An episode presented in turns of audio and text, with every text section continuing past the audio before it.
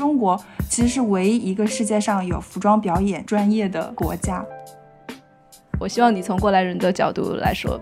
哪些建议是狗屁就不用听。星途并不能决定你想要活出什么样的人生。如果我们都是极乐喜悦的状态，为什么要来到这个世界上去体验那些那么多的痛苦？欢迎收听神爱玩财，我是 Jess 静姝。做了好几期的独白类，那今天想要来一个对话，我就请到了我们章鱼觉醒社群里面的一位很厉害的朋友，他叫 Yui， 他既是一位模特又是一位占星师。那我们播客的前半段呢，是讲了他的模特生涯，我也问了非常多技术上的细节。那如果大家对这个时尚行业有所好奇的话，前一半会是很有意思的内容。那后半段的对话更加偏灵性一点。那我们除了聊到占星的原理和应用之外，也会聊到我们每个人都会有的一些模式或者是剧本，然后包括无意识的掉进去和有意识的在觉察到。当然这些话听起来都非常的空洞，但有幸的是呢，我们在这一期对话过程中就现场发生了我掉进了我自己的一个模式这样的事情，然后在我们的对话中我又认识到它了。那同样的，我们经常讲怎么样去陪伴情绪，那 Yui 也在这一次对话里面体会到了孤独，然后我们又一起去见证陪伴它。所以后半段的播客会有非常多的沉默和空白，因为我们两个都是在 Circling 社群里面待了蛮久的，所以对于沉默并不会尴尬，反倒是有很多的力量和理解在那些无言的瞬间涌动出来。那在进入这期播客之前，再次推荐大家来玩 Circling。 那我们在1月31号之后就会涨价了，那目前可以抓紧机会，520元获得半年的会员。那如果你每周参加3次的话，其实每一场就只有1-20块钱，非常的划算。所以非常期待能够在我们日常的 Circling 活动里面见到你。那另外我自己也开始在做视频了，大家可以去 B 站上关注我。那我的公众号神爱玩财里面也会同步的发行这些小视频，有的是关于圈圈的技巧的，有的是关于我们怎么样可以把这一套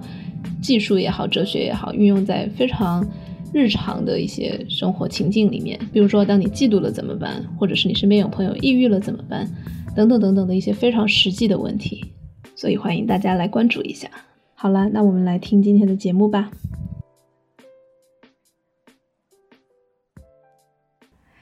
今天找到 Yui 来做节目，是因为我前段时间的播客都是一个人做的嘛，然后因为新冠回不来，周围人越来越少，朋友比较少，也就习惯了一个人录，就录到一定程度就觉得好像有点卡壳，然后也很孤独，所以才说那我要找一个人，然后第一个就想到是你，因为一直都对你很好奇。好像是见到你社群我们 Circling 的时候那一个面，然后想知道你更多的面。听到这个好开心呀、啊、所以跟你这次播客也算是就是我很孤独的时候的一个出口。所以我在想问你、你有没有那种很孤独的时候，然后在某一个临界点上却有给了你一些力量之类的？我其实在成为模特之后很多的时间都是在一个独处的状态里，就是会有很多的思考和自己待在一起。然后是因为要到处飞吗？对，就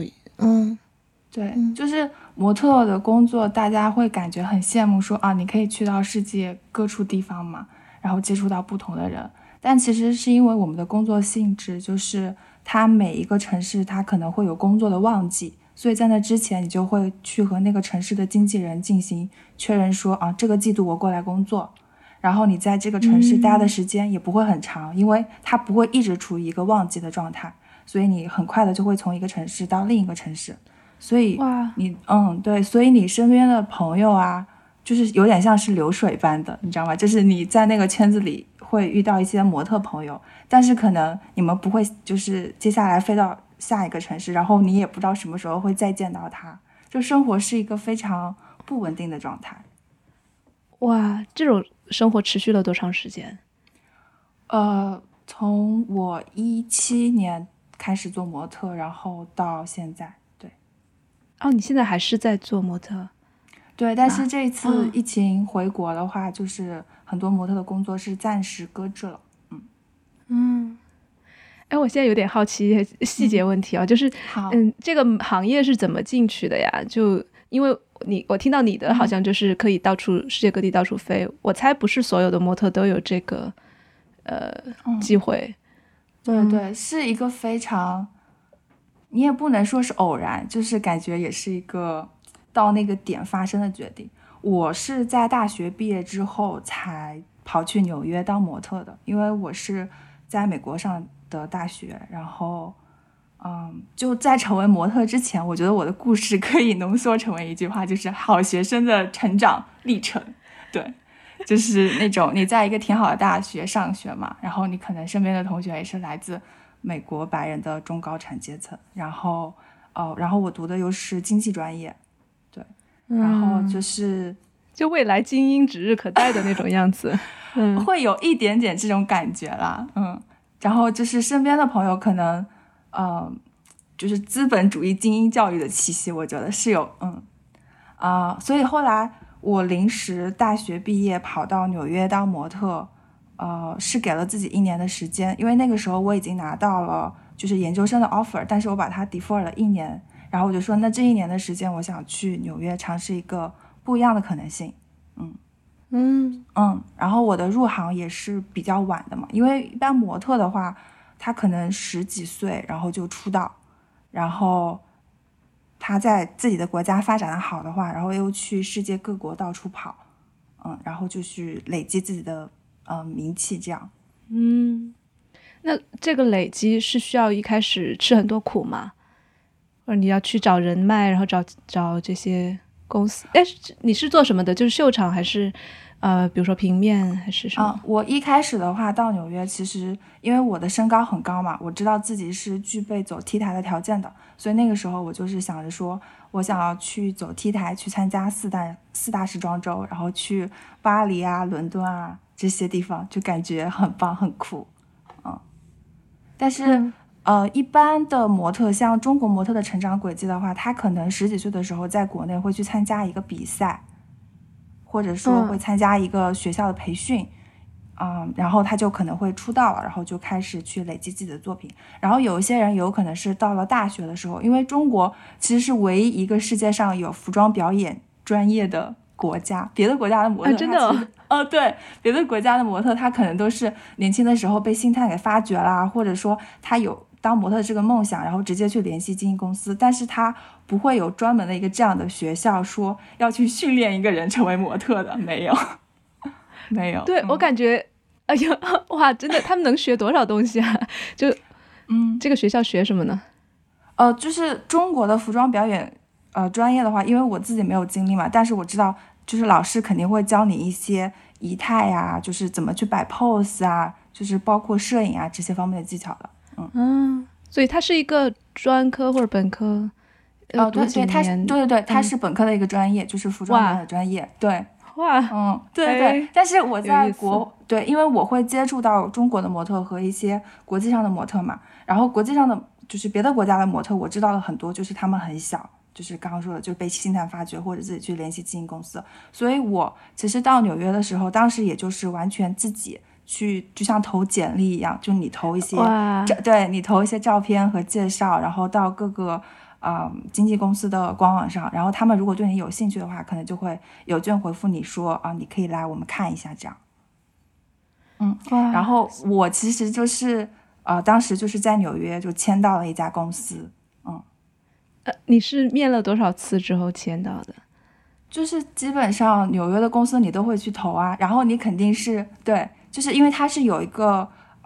就像 models.com 就是一个官网，就是关于模特经纪公司的官网，然后他们也会有邮箱地址嘛，然后有些也会给出就是说我们在招募新人啊什么的，然后你就去投就好了。对，所以就签了一家纽约的模特公司。对。然后现在还是属于这个公司的吗？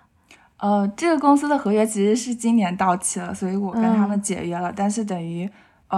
等于就是在其他的国家还会有你的经纪公司，因为模特它其实不是签一家公司，它是每一个国家、每个地方都有一个你的代理，然后你去到这个地方工作的时候，就是和那个地方的经纪人进行联系啊什么的。嗯，好的。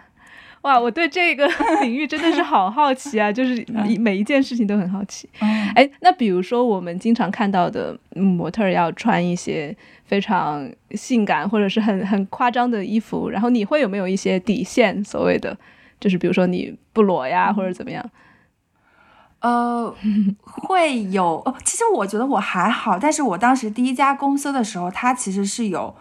说如果拍摄的话是不可以裸的。但是我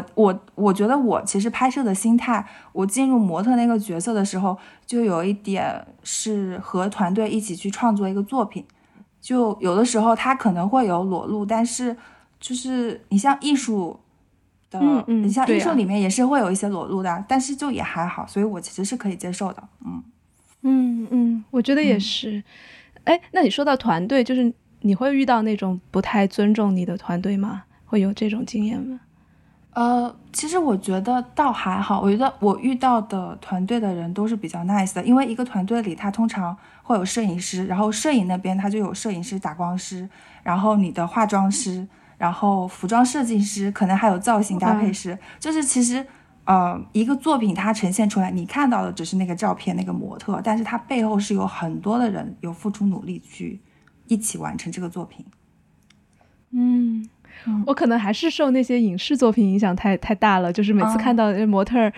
被拍呀，就是那种好像很被物化，然后导演或者是摄影师就后来呼来唤去的那种，可能不是你真实生活的样子，是不是？我觉得也会有，因为比如说你在走 T 台的时候，在秀场的后台，有的时候就是会有很多很多的人，因为你想可能走一场秀的话有10几20几个模特嘛，然后会有这个人数的化妆师，然后还有帮你穿衣服的工作人员，然后那个状态下其实就是你会觉得他们在意的就是你的这个身体，就是想要把你的这个身体穿上最美丽的衣服，他们会保证一切都是最完美的，然后走出去，可是不会有人真的会很关切说你的想法或者你内心的感受是什么样的，不，没有。哎，那当你在那种状态中的时候，你更多的是说，哎，这就是我的工作，我不想那么多，我就把我这个身体和这个衣服怎么样完美的呈现出来，还是说有时候也会有点失落？我觉得会有一点点失落，因为对于我来说，这个反差很大。就是在我成为模特之前，我会觉得说一个人要有自己的想法，就是你的声音可以被听见。可是当我成为模特的时候，我觉得很多时候你其实是处于一个被选择的位置上，然后因为通常要拍摄一个作品的时候，他可能是定下了一个主题，然后定下了很多人，然后最后再来说我想要挑选一个什么样的模特可以帮助我把这个作品给呈现出来，所以你模特他可能真实的想法是不被听见的，他更多看的是你的肢体的表达力这种。对，我正想问，就是如果你被选上了之后，你有没有一些主动性可以去，比如说在你有权的范围内，就是去用肢体去表达你想表达的，可能是思想，可能是你的情绪，但还是说有更多的，比如说摄影师他们会帮你决定你的动作细节。就是首先在拍摄之前，摄影师会跟你沟通嘛，就是我想要我们会有一个叫 mood board， 就是他会给到你说我想要这样的感觉，然后你能不能给到我这样的呈现，对，然后在这样的一个就是框架里，你是可以自由去创作的所以他给也有点像是命题作文，然后你用肢体表达，这一部分应该还蛮有趣的。对，很有意思，就是这个部分因为你是可以随性发挥的嘛，然后就不管是肢体还是表情也好，对，就会有很多那种灵感迸现，然后你和摄影师同时抓住的那个 moment 是你们都很喜欢的。这个好，而且我猜你也会在平时就没有去拍摄的日常生活中，也可能会去汲取灵感，会去想想这个要表达这个主题，我要怎么摆什么的，会吗？对的，就是我觉得这个过程很有魅力的一个地方，就是你会对自己有了更多的了解，就是因为你会去研究说就是什么样的一个状态是我很舒服，或者说可以呈现出一个好的那种造型也好，或者状态也好给到大家。那也会因此发现自己比如说打引号的不完美的，然后自己不喜欢的一些身体部位啊，或者是姿势或者表情吗？会啊我觉得我模特工作的第一个阶段其实就是处于一个我怎样才能更好的其实就是所谓的当一个衣架子，就是把衣服穿得好看。我其实会有一个对自己这样隐隐的要求在那里，因为我入行比较晚嘛，所以那个时候我就会去向优秀的模特看齐，然后去总结一下那种名模他们都具备哪些的条件。然后就会给自己列一些目标，就是说我想要去我想要比如说有多瘦啊，或者说姿态有多好看，就是你会有这种目标在那里。然后这个过程其实还蛮痛苦的，因为你要变得很自律，然后你要和你曾经生活中的一些打引号的坏习惯做抗争。比如说你可能长期坐在那里很懒散的话，你的背可能就是驼着的，就是你可能要长期处于一个背很直立，然后你的腹部要收紧或者一个什么样的状态，你才可能在无意识中做出到那些动作的时候是美的。对，就是我当时其实对自己的要求还蛮严苛的，也是因为我有一种时间的紧迫感嘛，再加上没有这方面的工作经验，所以就是把自己逼得很紧。然后当你一些就是目标实现的时候，你是会觉得很好，就是很有成就感，觉得自己做到了好像很多人不能做到的事情，然后周围的人也会给到你一些夸奖说，你太自律了，太厉害了这种。但是我觉得如果你的目标是奔着完美走的话，就是你永远有一个高的目标在那里的话，其实这种快乐感它不会持续很长时间，因为你总能发现自己还有其他的地方还可以进步。对，我想你能不能详细讲一下你的自律，就比如说是作息啊，还是饮食，还是运动，还是什么样子的？我当时对饮食这方面还挺苛刻的，就是我就会觉得说我要吃得健康，但是又要保持很瘦，所以就研究了很多营养学的内容就我还去做过那种测试，就是你这个体质适合吃什么样的食物，就那种基因测试嘛，它会就是它会告诉你说你对一些食物过敏啊，就是这种哇所以就是我觉得是倍加的苛刻，就如果你只是去像就不顾营养的去节食，那也是一种苛刻，然后你还要加上健康，还要加上各种各样的是的条件，就感觉像是一根弦一直绷着。对，其实是非常紧的一个状态。然后我觉得转折点是因为我去南非工作，就是南非它其实是一个非常多元和包容的环境，然后那边其实是商业广告的拍摄比较多，所以我一开始去试镜的时候是吓了一大跳，因为我在欧洲工作的时候嘛，你试镜的话，你看到的清一色的都是又高又瘦又美又年轻的小姐姐，然后你在那边试镜的时候就发现好像各个年龄阶段的人都会有，然后大家的穿着也会非常的随意，然后有的人看起来好像是工作间隙我来试个镜就是有一个强烈的反差。然后像我们模特工作环节有一个部分叫 fitting， 就是试妆。在欧洲工作的时候 fitting 它其实有点像是第二轮的面试，就是你第一轮面试选出来这些模特，设计师可能会让你把他的这个衣服都穿一下，然后他再从中挑出来说哪一个模特更符合我要的感觉，然后我就选你来穿这套衣服。所以就是非常符合我之前的想法，就是如果我是一个好的衣服架子的话，我穿什么衣服都会好看，然后我也就是能更好的去契合设计师的要求。我当时就觉得说对啊，我就是应该要帮助设计师去展现他的作品啊，对吧？但是我到南非的时候，因为参加的是那种广告的拍摄嘛，然后他们也会有飞定的环节，然后我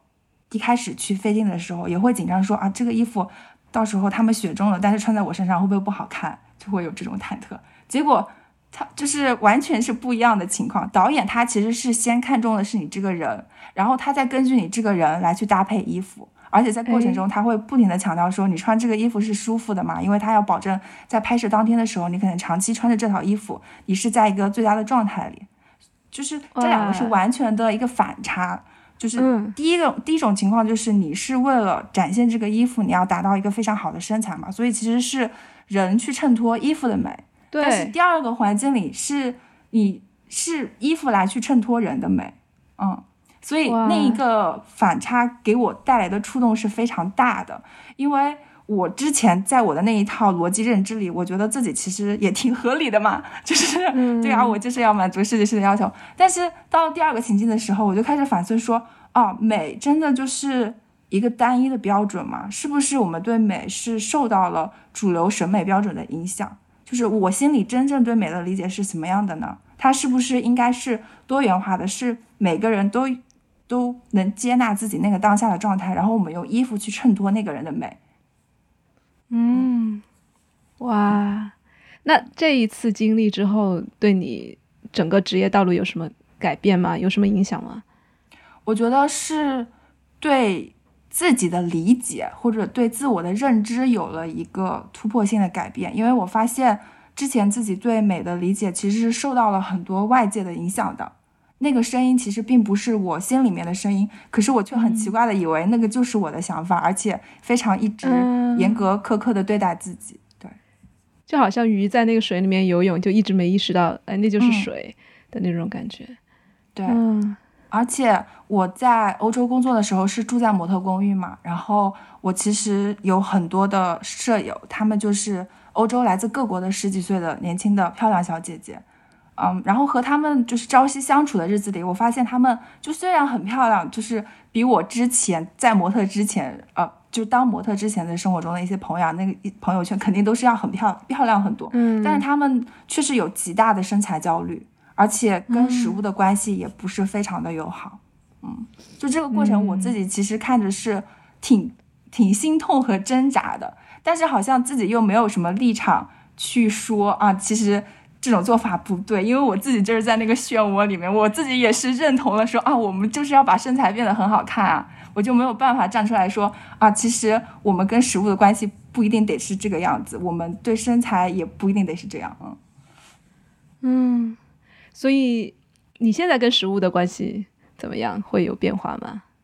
我会更倾听自己身体的声音，就是我的身体想要吃什么。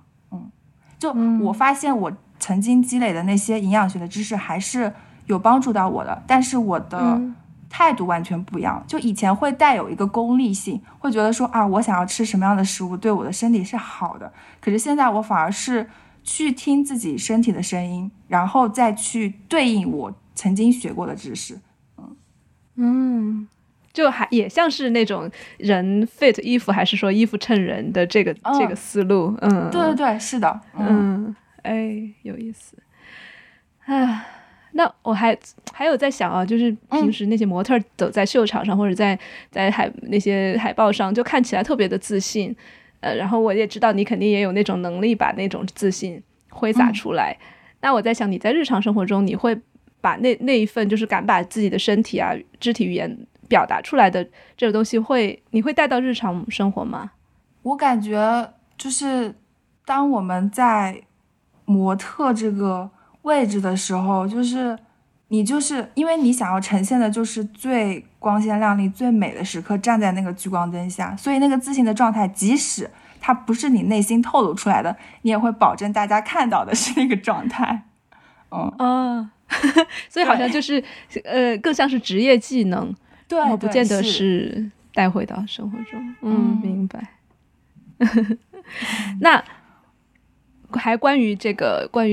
模特啊，我就最后想问，就是回头看有哪些给年轻女孩子的建议你觉得是不可取的，不值得听的？因为我们经常都会说，哎，你会给年轻女孩子什么建议，但是我希望你从过来人的角度来说，哪些建议是狗屁就不用听。其实有一句话我觉得它非常的洗脑，听上去很正确，但我并不认同它，是我后面在进行了很多的自我探索之后，我发现这句话简直就是狗屁，你不用听，那就是成为更好的自己。就是对，就是这个成为更好的自己，这个更好的自己，我觉得你的关注点放错了位置。我觉得这句话应该改成说，你更好的去成为你自己，你去理解说你自己是一个什么样的种子。就是 James Hillman 他有一个理论叫做像石理论，他觉得说每个生命都是有它的就是内核的嘛。就是如果你是一个苹果树的种子，你非要长成一棵梨树的话，你的生命就是扭曲，就是痛苦的。所以我觉得大家与其花时间说我要成为更好的自己，我要怎么怎么样，因为这句话其实你还是奔着一个就是趋向完美或者说趋向更好这个一个目的去的。可是如果你把它变成更好的成为你自己的时候，你的那个关注点是你自己身上，就是你会想理解说，想要去花时间了解说我自己是一个什么样的存在，或者说我想花更多的时间去进行内在的探索。嗯，哎，所以我这里面听到一个预设，就是我们每个人生来是有一颗种子，那个种子的意思是我们有自己的比如说性格，然后偏好，可能还有人生的意义，还是这个感觉吗？对对对，是这个意思。嗯，就是一颗橡石的种子里，就是一颗橡石的种子的话，它会，如果你是自然的让它去成长的话，它就会长成一棵苍天大树。但是在这个过程中，如果你就是有意识的或者说无意识的想要去就这个拧巴一下那个拧巴一下，或者说因为受到外界的影响让它变成了另外一个目的的话，它反而其实不能长成一棵它本来就是会成为的种，就是那棵树。嗯，我听到这个我的心情是矛盾的，就一方面我也觉得、对，我们不需要成为更好的自己，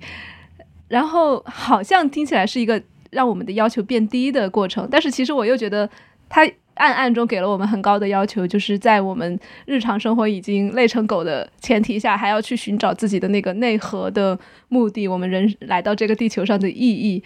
会不会很累啊？我觉得就是看每个人对生命的理解吧，就是你觉得生命对你来说它的意义是什么？因为我的话，我是会更在意这个过程，或者说我想要去找到我生命的真相。好呀，那我们就此过渡到就是你现在在做的占星，因为你好像刚刚从比如说对美的理解，然后对于生命、对于衣服、对于食物，好像你的世界已经打开了，然后跟很多东西都建立了联系，是那样子的一些铺垫让你开始走上占星这条路的吗？还是对，你是怎么样进到这一个领域的？我觉得我最早其实是因为模特的工作它很孤独嘛，我大量的时间都是在独处，我得去面对我的一些情绪啊或者心理的议题，所以那个时候我会去接触心理学，或者说看一些所谓有经验的人他们是怎样描述自己的成长经历，就是会去搜集很多的信息，然后就是开始自我探索和向内看。然后在这个过程中就是接触到说占星它其实是一个很好的去进行自我关照的工具，然后我就有了好奇说占星学，因为最早的话大家对占星可能都是星座嘛，或者说阅读运势这种，就你会觉得很好玩，但是你不会去很当真，就会觉得说这些跟你的生命意义有什么关系。然后我就是去了解了占星学，因为我觉得你在没有真正了解一个事物之前，你其实是不应该就是随着就是大家的一种印象给他去下一个对就是评判。所以占星学它其实英文是 astrology 嘛， astro 它是星星，然后后面那个词缀其实就是语言和逻辑的意思，其实占星学它就是星星的语言。然后占星学它其实就是通过星星的语言，然后将大宇宙和个体这个小宇宙联系到了一起。然后所以当我学习了星星的语言以后，我就感觉自己好像是多了一个窗口，或者说多了一个维度去看我自己，看这个社会和世界。好喜欢这一段，好美哦。所以在占星里面，你会把我们每个人的个体的这个系统看作一个小宇宙，是的，是吗？因为我是相信说，在宇宙中万事万物都有其自然发展的规律的嘛。然后我们人其实也是在这个宇宙里，对吧？然后其实你就是通过星星这个语言，然后发现星体的运行规律和个体它的命运的这个展开有一种共识性。哇，我听到既有一种敬畏和感动，又有一种细思极恐，就是为什么就是好像那么的同频，那么的同步，然后对两个方面的细思极恐，一个是我的人生是不是就没有自主性了，然后另一个就是如果真的这么同频我却不了解的话，我是不是失去了，就好像失去了一套语言或者失去了一个器官一样。就我会觉得说占星它是一个工具，就是它其实只是术的一种。星图就是你看，因为我们每个人都有一张专属自己的本命星图嘛，然后这张星图上面是会有很多行星的符号或者行星的排列组合，对吧？它其实就是一张能量地图，它的呈现是中立的，就它是没有好坏对错或者二元对立之分的。可是当我们人就是带着二元对立的目光去看它的时候，你就会有评判说，啊，这些配置好像看上去是比较好的，这些配置看上去是不太好的。其实对，就像你说的，这样的话其实就是忽略了一个人的自由意志，就是他的命运其实是由他自己活出来的。星图它只是作为一个能量的呈现，它只是一个地图放在那里，你可以去进行自我关照，但是它并不能决定你想要活出什么样的人生。我可以举个例子啊，就是比如说有两张星图，然后一张星图里面它可能有很多的挑战相位，就是凶相位，你看上去就会觉得说，哎呀，好像不太好呀。然后另一个星图的话，它可能就是有很多的舒适相位，就是所谓的吉相位，或者说所谓的好的配置。但是当我们把这两张星图对应到现实生活中来看的时候，我们会发现第一张星图的案主，他的确对应到现实生活中是他的家境可能比较贫困，或者他的父母关系不太好，他从小的成长过程是背负了很多的压力和责任的。可是在这个过程中，他就是并没有被这个压力给压垮，他反而是把这个压力变成了一个促使他前进的动力。所以在他可能20多岁的时候说，啊，他已经是一个创业公司的老板啦，然后有一个小团队啊，然后就是月收入也很好。然后另一个星图呢，他可能就是他是在一个很富裕的家庭，所以就是家人对他也没有什么的要求，然后他也没有遇到过什么样的挫折，所以他自己就是一直处在一个很舒适很安逸的状态。所以到了20多岁的时候，他可能就是还需要家里的支持才可以过得很好。这个时候你再去看这两张星图的时候，你说到底是哪一个更好呢？难道这个人的自由意志没有参与到他的生命中吗？所以星图是不是就是相当于他们的起点一样，还是说你从星图里面也能看得到它的未来的轨迹？星图其实就是有很多的符号，你的本命星图里有很多符号嘛，它其实有很多很多的信息的。但是它只是你出生的那一刻，就是对当时的那个天象，就像照了一个照片，就是那个当时那个行星的排列是这样的，对吧？然后接下来行星运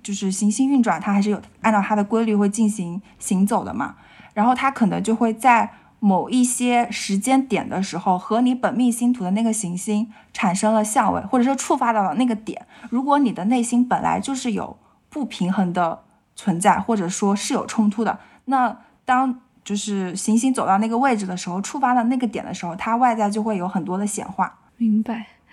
我刚才听你讲到说两张图看似有好坏，那这个是不是对占星师有一定的要求？就是好像一个有一个冥想者一样，给我的这个印象就是你看到所谓的好和坏，你都不去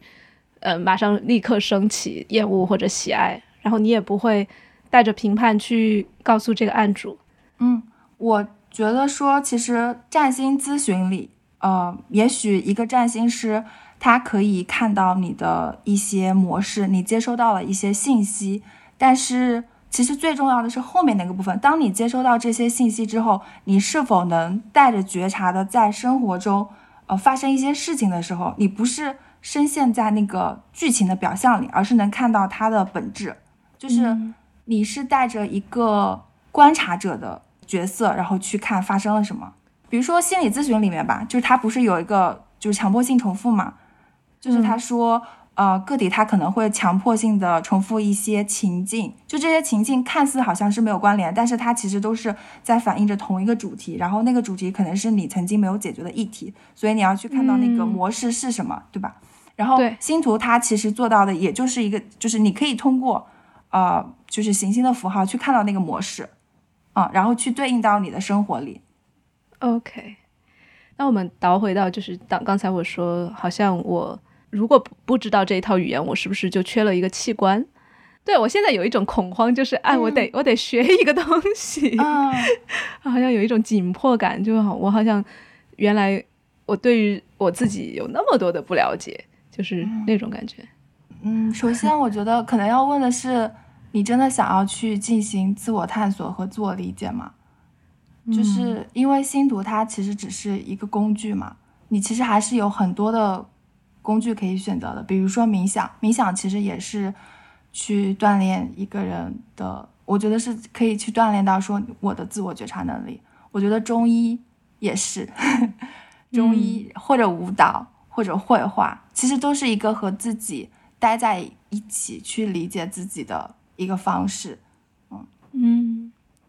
对，我刚才讲完那个问题，我也一下子就答案也浮现上来了，就是其实没有这个应该，就是如果我自己有兴趣的话，自然就会像你一样被吸引到这条道路上来。如果它只是一个，比如说我可以借助你或者借助其他的占星师帮我来看这件事情，而我自己它可能不是我最高的优先级，那我就不用去钻研，就是这么一个关系。就是这个工具它虽然好，但是我们要知道我们使用这个工具是为了什么，我们使用这个工具是为了可以更好的进行自我关照，所以这个点其实是应该放在自我关照上面，去如何更有觉知的生活。那说到自我关照，像占星师能够通过看自己的星盘来算自己吗？我们经常说医者不自医，或者是算命人他没有办法算自己的命，你们会有这样的规矩吗？我使用占星这个工具其实就是为了可以看到自己的一些模式，或者说自己的一些盲点。当我从星盘中接收到这个信息的时候，我就可以带着它更有觉察的在我的生活中去体验，或者说去关照每一个瞬间。我是在想，就比如说心理咨询师他需要有自己的咨询师，就这种关系，你需要你自己的，就是你需要去找别人占星吗？我有找过，但是我觉得这个不是必须的啊。OK， 因为我最初是小白的时候也会很好奇嘛，所以就会有找到一些咨询师看过自己的星盘，对。但是我觉得这个并不是像心理咨询师一样，你需要有一个人去陪伴你，因为我觉得其实就算是心理咨询师，他其实做的也只是一个陪伴者的工作，你最关键的还是这个案主本身。他愿不愿意打开，或者说他愿不愿意去看见生命的真相是什么？所以就是你要把那个主动权还是拿回到你自己的手上。明白。我这会儿意识到我为什么有一部分是对占星是抗拒的，就是我很担心，当比如说我把我的星盘给你，然后你一五一十的把我自己的优势劣势，然后我的性格里面的可能我的模式我的弱点就很脆弱的一件事情，然后展现在你这边，然后你可能会给到我一些很中性的很中肯的提醒，就是这些是你可能有的模式，你得去注意。我会突然有一种可能有压力的感觉，或者是看到我自己打引号的那些弱点之后会比如说自我攻击自我鞭笞一下，就所以我在想你会怎么样以一种更柔和的方式提醒到案主说这个东西其实不是你的错呀，或者不需要马上去改呀之类的？因为我一直在说占星是个很好的东西去进行自我关照嘛，这个观其实是你每一次意识到我又在重复这个模式的时候，我是抱着一个接纳和允许的态度，就是接纳不代表你认同它，接纳是没有评判，就你只是看到它。哇，就是我觉得你是要先看见和理解它了之后，你才可能去超越它。这种感觉有点像是你的心里可能一直有一个角落，它是处在阴影的位置，你没有看见过它，但是当你有觉知的时候，就会有一束光，它会不停地打到那个位置上。嗯嗯嗯，你不是想着说我要去和这个模式也好，或者这个阴影面也好去进行去阻抗，去进行压抑，因为如果你越推它的话，就是它的反作用力其实是会越强的。我们要做的其实只是抱有觉知的去看着它就好了。嗯，我觉得道理我明白。你能举一个你自己或者你的案主的例子，就比如说发现了一个什么模式，然后可能他一时半会儿改不了，然后你怎么样去面对？我前几天就是做了一个梦嘛，然后梦里面就是又梦到自己去模特试镜的时候被拒绝。就你穿上衣服的时候感觉特别的好，但是你走到试镜官面前，他让你走了一下，然后就让你说下一次再来，就那种不甘心和愤怒还是恐惧也好，就直接让我从梦里面惊醒了。哇，然后那一下那个情绪其实是非常大的，其实我意识到它是梦，但是我知道，因为我曾经就是经历过很多次，就是那个情绪是遗留在我的身体里的。然后那个当下我看见了，因为我的确是就是我是在梦里面重复了这个情景，对吧？我看到了，然后我其实什么就没有做，我就只是就是看见那个情绪。就听起来有点抽象，但如果你是真的很有觉知的生活的话，就是那个当下我就只是安静的待在那里，看到自己的情绪，什么也不做，我不去推开它，不会说啊，我现在马上起床，我要干些什么事情，或者说就是怎么样，就我只是安静的和自己待一会儿。我听着我都觉得好舒服。就是一个观的练习，但是我觉得在那个观之前，如果你能意识到自己是有这些模式的存在的时候，它能更好的帮助你去观。感觉是一个循环，就观也看到了模式，看到模式帮助下一次的观。对。会觉得累吗？就是因为一直会可能要求自己会更加有觉知。我其实会有的时候有些欣喜，就是因为你察觉到自己在重复这个模式的时候，我觉得是一件很了不起的事情。就你可能发生了这个事情，你当下没有觉知，但是你后面复盘的时候发现说，哇，我又重复了这个模式的时候，你就是觉得我又意识到了这一点，然后你下一次的时候可能就是能更早的去觉察到说我在重复这个模式了。所以对你来说好像这些事情都是很多欣喜的，很多让你兴奋让你开心的东西。因为在这个过程中其实你离那个真实的自己更贴近了。我这会儿感觉还蛮难过的，就是越跟你聊我越意识到，我好像已经到了我在现在这个阶段，就经历了那么多所谓的疗愈啊，然后成长，然后什么冥想这样那样的，到了一个特别累的阶段，就好像你提到的那些喜悦，就是我又发现自己多一点。对，我会感觉就是那种累到说，我真的不想动了，然后不想了解自己更多了。然后每次你是说照见阴影部分，我就可能照到了特别多，然后多到就是我哪天就不想照了。你明白我现在我也不知道我说的有没有。对，就会有一丝丝难过升起来。你不想看到他们吗？或者说你排斥看到他们，会有这种感觉吗？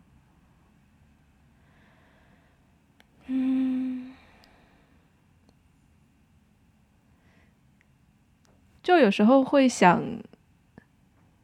为什么就大部分人都可以乐呵呵的什么都不看见，然后好像也过得不错。我其实会觉得说，如果一个人他没有做到真正的理解自己的话，他其实目光会一直放在外面，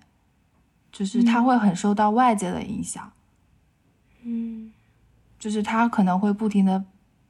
将自己去和他人进行比较。嗯嗯，但是、如果一个人能更好的理解自己的时候，他可能那个点就会从向外看然后转到向内看。嗯，哎，那我好奇你找到自己的那颗象石了吗？就是你自己的象石、应该我们一定都是越来越趋近于它的。对，我更加指的是，哎，你有没有觉得找到了说你来到这个世界上的意义或者此生的目的？我觉得这个答案它其实就是它不是一个标准的固定的答案，就是我可以诉说出来，它是一个你用生命去体验的过程。嗯，所以就是直到生命的最后一天，你都还是在把那个意义慢慢的展开，就不是说我20多岁我把意义找到了，然后我后面顺着它过，而是说我每一天都在创造它的那种感觉，是吗？嗯，我觉得那个感觉有点像是顺势而为。嗯，就是托马斯·希波尔他曾经有打过一个比方，是关于无为、顺势而为或者是当下，就是这些概念的。嗯嗯，然后他就说，如果你把手放进了一个流动的水里的时候，就是当你的手和这个水是保持同样的流动速度的时候，你就会感受不到任何来自外界的压力。 然后我们生命的河流其实也是这样的，因为我们都是想要去发挥自己最大的创造力，然后最大的潜力去实现它。那么我们如何才能做到这一点？就是顺着生命的河流，也就是说在每一个当下你都可以处在临在的状态去观它。嗯，我觉得我看我的星图的时候，就是它也会有一些指针，说我今生会有什么样的功课，或者说给到一些信号，说我其实内心真正想要实现的那个最高成就是什么。但是它也不是给出了一个固定的标准的答案，我只是收到了这个信息，然后带着这个信息在生活中去一点点的体验它。然后如果你感觉是对的话，你可能就会在这个道路上一直走下去，然后你其实也没有想要说掌控接下来会发生什么或者怎么样，我只是就是顺着生命的这个河流就继续往下。嗯，我感觉你因为有了占星这一套语言，好像对于生命更加的信任。嗯，会有这种感觉吗？对，是的。我觉得可能是因为我的核心信念是宇宙所有做的一切都其实是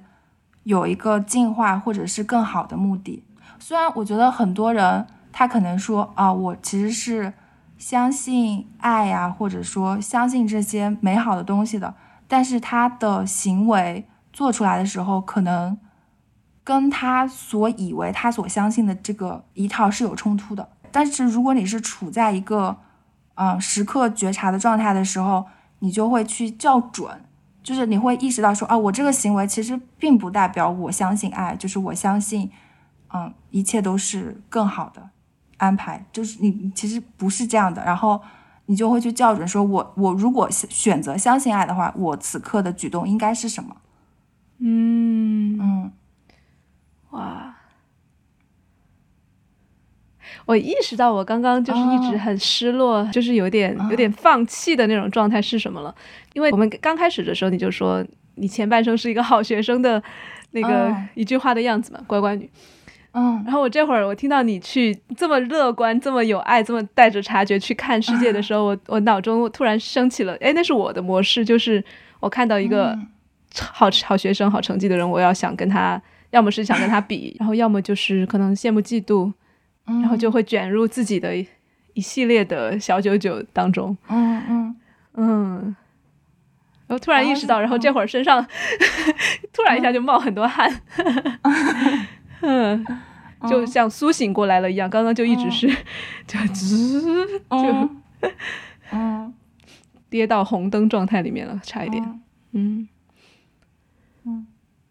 这样很有意思，这是很棒啊，就是你就是给大家活生生的表演了一下，当你处在那个剧情的时候你就是看不到啊，然后这下你就是突然就是觉知到了那个模式，然后你整个的心态好像就会发生一点改变。会，我整个身体都会，我这会儿感觉就是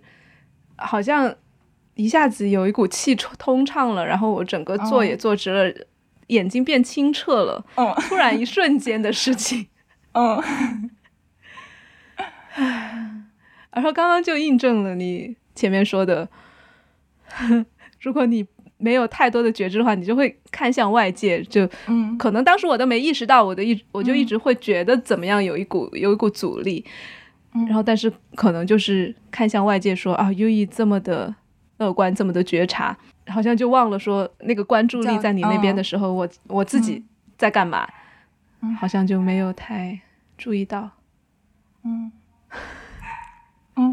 所以能觉察到真的是一件很棒很厉害的事情，对不对？哎呀，不得不跟你对就那一束光打过去的时候，感觉内心真的敞亮了一下。哎呀，怎么办，我也快变成就在你讲那些事情我没有体会到那一瞬间的时候，我觉得那些东西都很空洞。然后也因为你也不断的在说，你只能去自己在内心去体察。对，我就会觉得直到那一刻我真的是没太理解的，尽管其实已经有很多瞬间了，不管是通过冥想还是咨询还是各种各样的，都有那种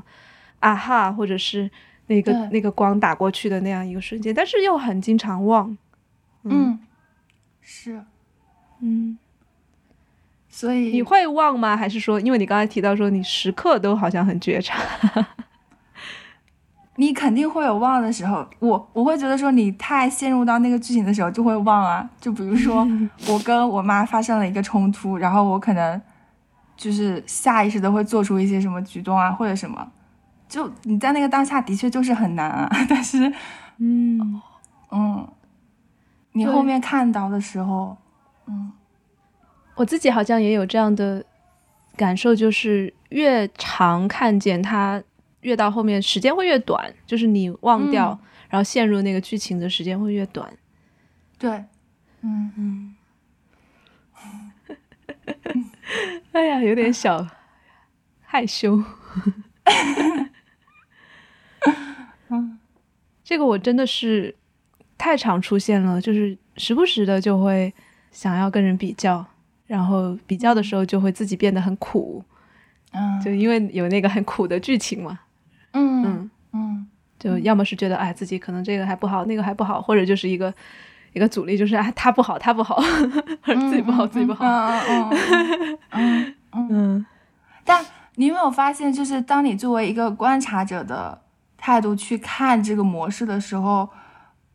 其实你好像也就接纳了它，就是它会不停的出现嘛。会。我好像刚刚我前面还在说，我担心说当我看见了我会不会很严格的对自己，就是自我鞭笞说你怎么又出现这个情况，但是刚刚那一瞬间真的是通畅的，然后也是甚至是可以一笑而过的，就是哎又来了这模式又来了。我以前有一个朋友他说，模式就像是你一直在用不同的变调重复同一首歌就那种感觉，你可能一生都在演奏那一首歌，可能有时候变个花样变个编曲所以好像就也没有那么急着说要把它改掉啊怎么样的。所以看见其实就是一个疗愈的过程啊，你也可以看到说啊，这就是我生命重复出现的一个模式，那这就是我呀，每个人都会有自己的模式，对吧？我觉得在这个意义上还跟 circling 蛮像的，就可能自己看不见自己，然后在一个圈里面别人当你的镜子帮你照到一些你看不见的盲点、嗯、然后大家也就好像就是看见。对，嗯，所以 Circling 也是和占星一样，它也是一个很好的可以用来帮助我们自我觉察的方式、嗯、我很喜欢 Circling、嗯、很有趣。就是当我没有在那个我自己都没意识到的比较心里面的时候，我现在听到你就在笑着讲你对于觉察的那种热情啊那种东西的时候、嗯、我是升起的是祝福，就是哎、嗯、Yui 在这个世界里面这么的快乐，然后我希望你更快乐，就是希望你一直在你相信的那些信念里面去绽放，就是好像有那种是爱吧，或者是那种祝福的心流动出来。嗯，然后我也此刻在想，如果我除了往你那边往外流，留下我自己的是什么呢？嗯嗯，对，可能就是柔软、嗯、是看到，就是那种看见，它是那种微微的光，不是一束审判的光照过去。 嗯， 嗯，在这个过程中，当你对自己有更多的接纳和允许的时候，我觉得你也会想要给到他人更多的接纳和允许。嗯，就是因为我是这样的关照着自己的，所以我也可以以这样的目光看着你，然后也没有想说你要做出什么样的改变或者怎么样。 嗯， 嗯，这也是我会觉得很信任很放心，如果要占星的话就会去找你，因为就是你的那个背后的那一套哲学和你自己人生就很一致，你自己也在这样过，然后你因为不太会评判自己、嗯、你自己的情绪可以跟自己待着、嗯、所以我才有案主来找到你的时候、嗯、对，他也不会被评判，或者你就算点出他的模式、嗯、他也不会接收到一种严苛、嗯、我觉得这一点很重要。嗯，我会觉得说在每一次的占星咨询之后，就像你一样，你会给到对方很多的祝福。嗯，就是你会知道说我给到了你这些信息，我是带着祝福和爱意给到你的，可是我知道接下来的功课其实会很难，因为你要自我觉察或者观啊，这些其实都是你自己去做到的。嗯，就你不能帮助他什么、嗯、因为这个过程只有你自己去体验去经历。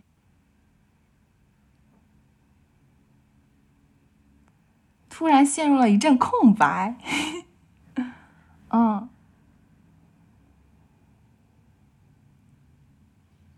我跟你在空白里面待着还蛮舒服的。嗯嗯，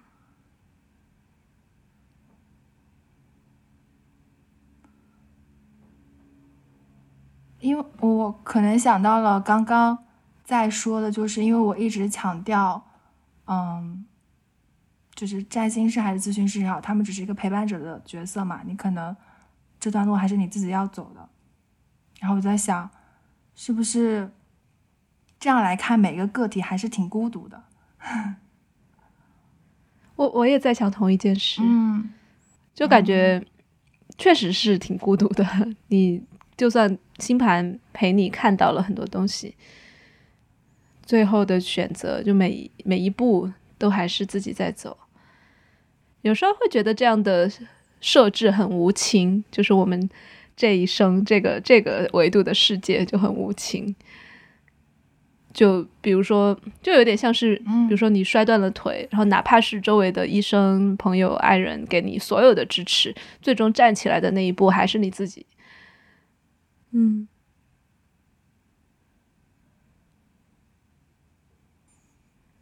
哎，我发现当你陷入这种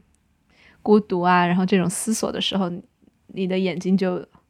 好像慢慢的眼神就飘向了角落，然后声音也变低沉了一点。嗯，就我好像是在感受那个状态，就是那个孤独的状态。嗯，然后我就会想到说，那其实这个状态也是我自己选择的呀，就是我选择了这个当下待在工作的状态里，对吧？嗯，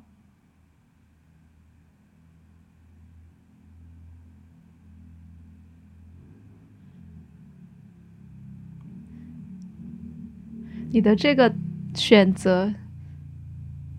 让我非常的有一丝丝紧张冒上来，但是更多的是松口气。嗯，为什么会松口气？就是嗯，好像那一段空白让我有点像是回到了你说你梦醒了，然后就只是坐在床上，可能就跟那个被拒绝的恐惧待在一起，好像跟那一瞬间有点重叠。嗯，就那个空白里面非常的安宁吧。嗯，对，就我好像只是和那个感觉待在一起，去体验说啊，孤独是一个什么样的状态。你会变得好像很柔软，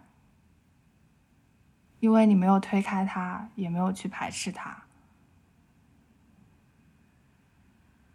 嗯。然后如果他觉得哀伤或者是难过的话，也都可以，他可以小小的哀伤一会儿，然后或者是非常难过的哭一会儿，都是可以的。然后好像你接收到了那个允许的信号之后，就会突然觉得很暖。嗯嗯嗯，就是好像听到说啊，我是可以这样的。嗯，嗯，然后那个暖意就会慢慢的延散开了，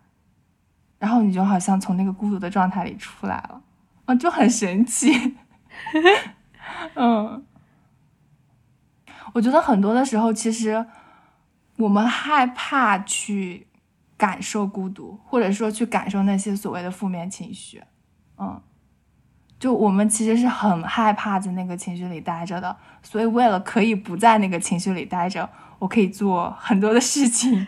去回避它，去压抑它。嗯，就刚刚那其实也就几十秒。你待在孤独里面的时候，我是有一种敬畏，又是敬畏的那种，就是哎，那一个瞬间好像很神圣，甚至有一点，你的周围是有一个隐形的，就是宁静笼罩在你周围的。嗯，然后我就会变得也很跟着就慢下来，就是那种哎，如果由于你自己感受到孤独，你自己都不想跑的话，那我何必急着帮你去做任何事情呢？我也不需要跑到哪里去。嗯，就那一瞬间对我来说也很舒缓。嗯啊，嗯。然后我确实看到你的眼睛也回来了，然后你笑容什么的也回来了。嗯，这会儿不禁感叹，就是得经历多少东西才会有此刻的这种豁达和通透啊。嗯，虽然的确是曾经经历过很多的挣扎和苦痛，但是我觉得好像不是说这些经历，就是一个人得经历这些你才能达到这个状态。不是的，我觉得是在每一个当下你的选择才最重要。你可以没有经历过那些苦痛啊或什么，但是如果这个当下你愿意去理解你自己，和自己待在一起，你就可以达到这个状态。嗯，我自己也觉得是，就是好像 it's never too late，就永远没有说来不及呀什么的。你就算此刻比如说听播客的朋友，你停下来就跟自己，不管是感受到什么，身体上紧啊，呼吸怎么样，就停下来关照10秒钟，就是一个崭新的开始。我很享受这会儿跟你慢下来。嗯嗯，而且很开心，就是我们虽然说是在聊占星，但聊到最后还是变成了觉察和当下。嗯嗯，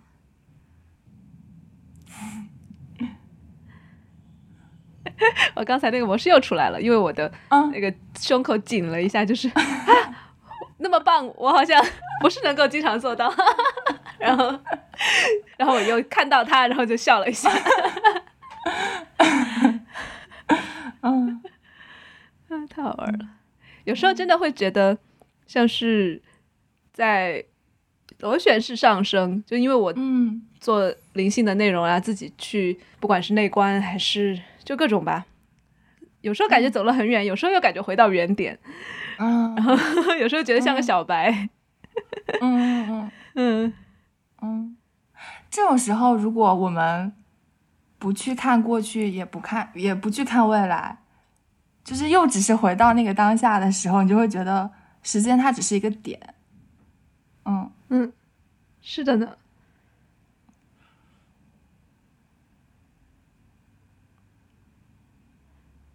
你这么一说，我就浓缩成就确实是没有过去我做了什么，然后也不是关于未来我要做什么。那此刻好像就是那种记忆被清零了。刚刚的那些身体里面的反应，它慢慢就它在一个一个当下慢慢的散去，然后好像真的就会有那种一瞬间，就是哎，如果我只在当下里面的话，时间变慢，空间被拉长的那种。然后看啥都是新的。这好像就是一种临在的状态。是。之前听一个灵性老师，忘了是谁，他说如果我们都是极乐喜悦的状态，为什么要来到这个世界上去体验那些那么多的痛苦？他大概的解释就是因为你在痛苦中又重新回忆起，比如说回忆起这个当下，或者回忆起自己，其实是无牵无挂无忧无虑的，就是那个回忆起来本身的喜悦太大了，大到可能比一直待在那个状态里面的喜悦更大。就是所以才会不断的去要忘掉回忆起，忘掉回忆起。今天好像有那么几个瞬间已经是又是忘了，然后又捡起来，捡起来的那个快乐真的是很大。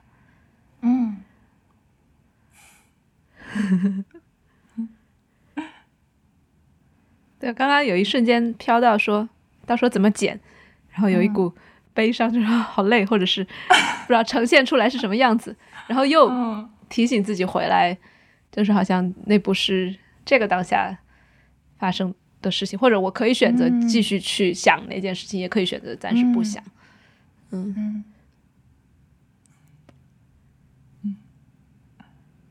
这会儿还蛮感恩的，就好像今天跟 Yui 你聊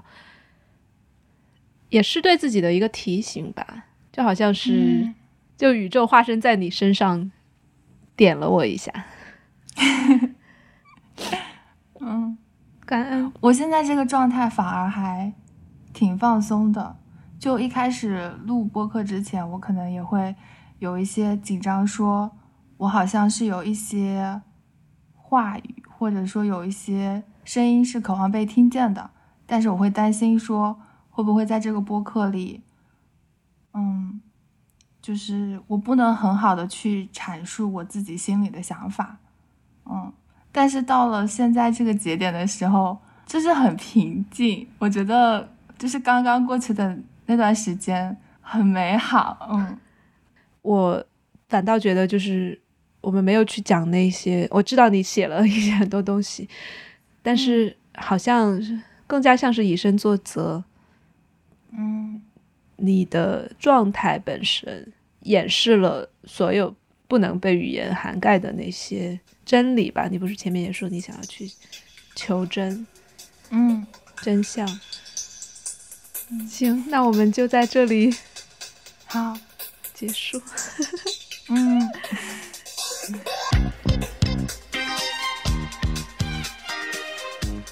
那我回过头来对这一期非常的感恩，因为我们的日常生活中其实有3种层次的对话，第一种呢是信息层面，比如说我们聊美国大选，聊哪里的政治经济历史。然后第二种层面的对话是个人层面的，就比如说你小时候在哪里长大的呀，你的工作怎么样，你有哪一些困扰。当我们听到一个特别精彩的访谈的时候，往往就是在第二个层面，就是个人层面走得非常的深，挖得非常的细。那这个已经是很难得了，在我们当今的社会里面。而大部分的播客其实都是这两类，就信息层面和个人层面的对话。那我们今天的这一期播客，除了在信息和个人层面上有对话之外，还有第三个层面的对话，那就是关系层面的。也就是我们不再是谈论比如说模特行业是怎么样的，或者谈论 UE 的过往是怎么样的，而是就在当下我们的互动里面，我对他是什么样的一种情感，我们的话又对彼此有什么样的影响。大家回忆一下，可能会发现我们生活中经历的关系层面的对话，往往是跟我们的恋人或者是非常非常亲密的朋友，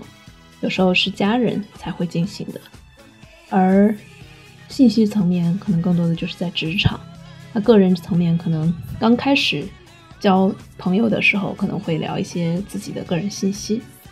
那我们在 Circling 里面以及这一期播客里面进行的关系层面的对话，更多的是希望在陌生人之间也能够达成一种亲密，一种深度的理解。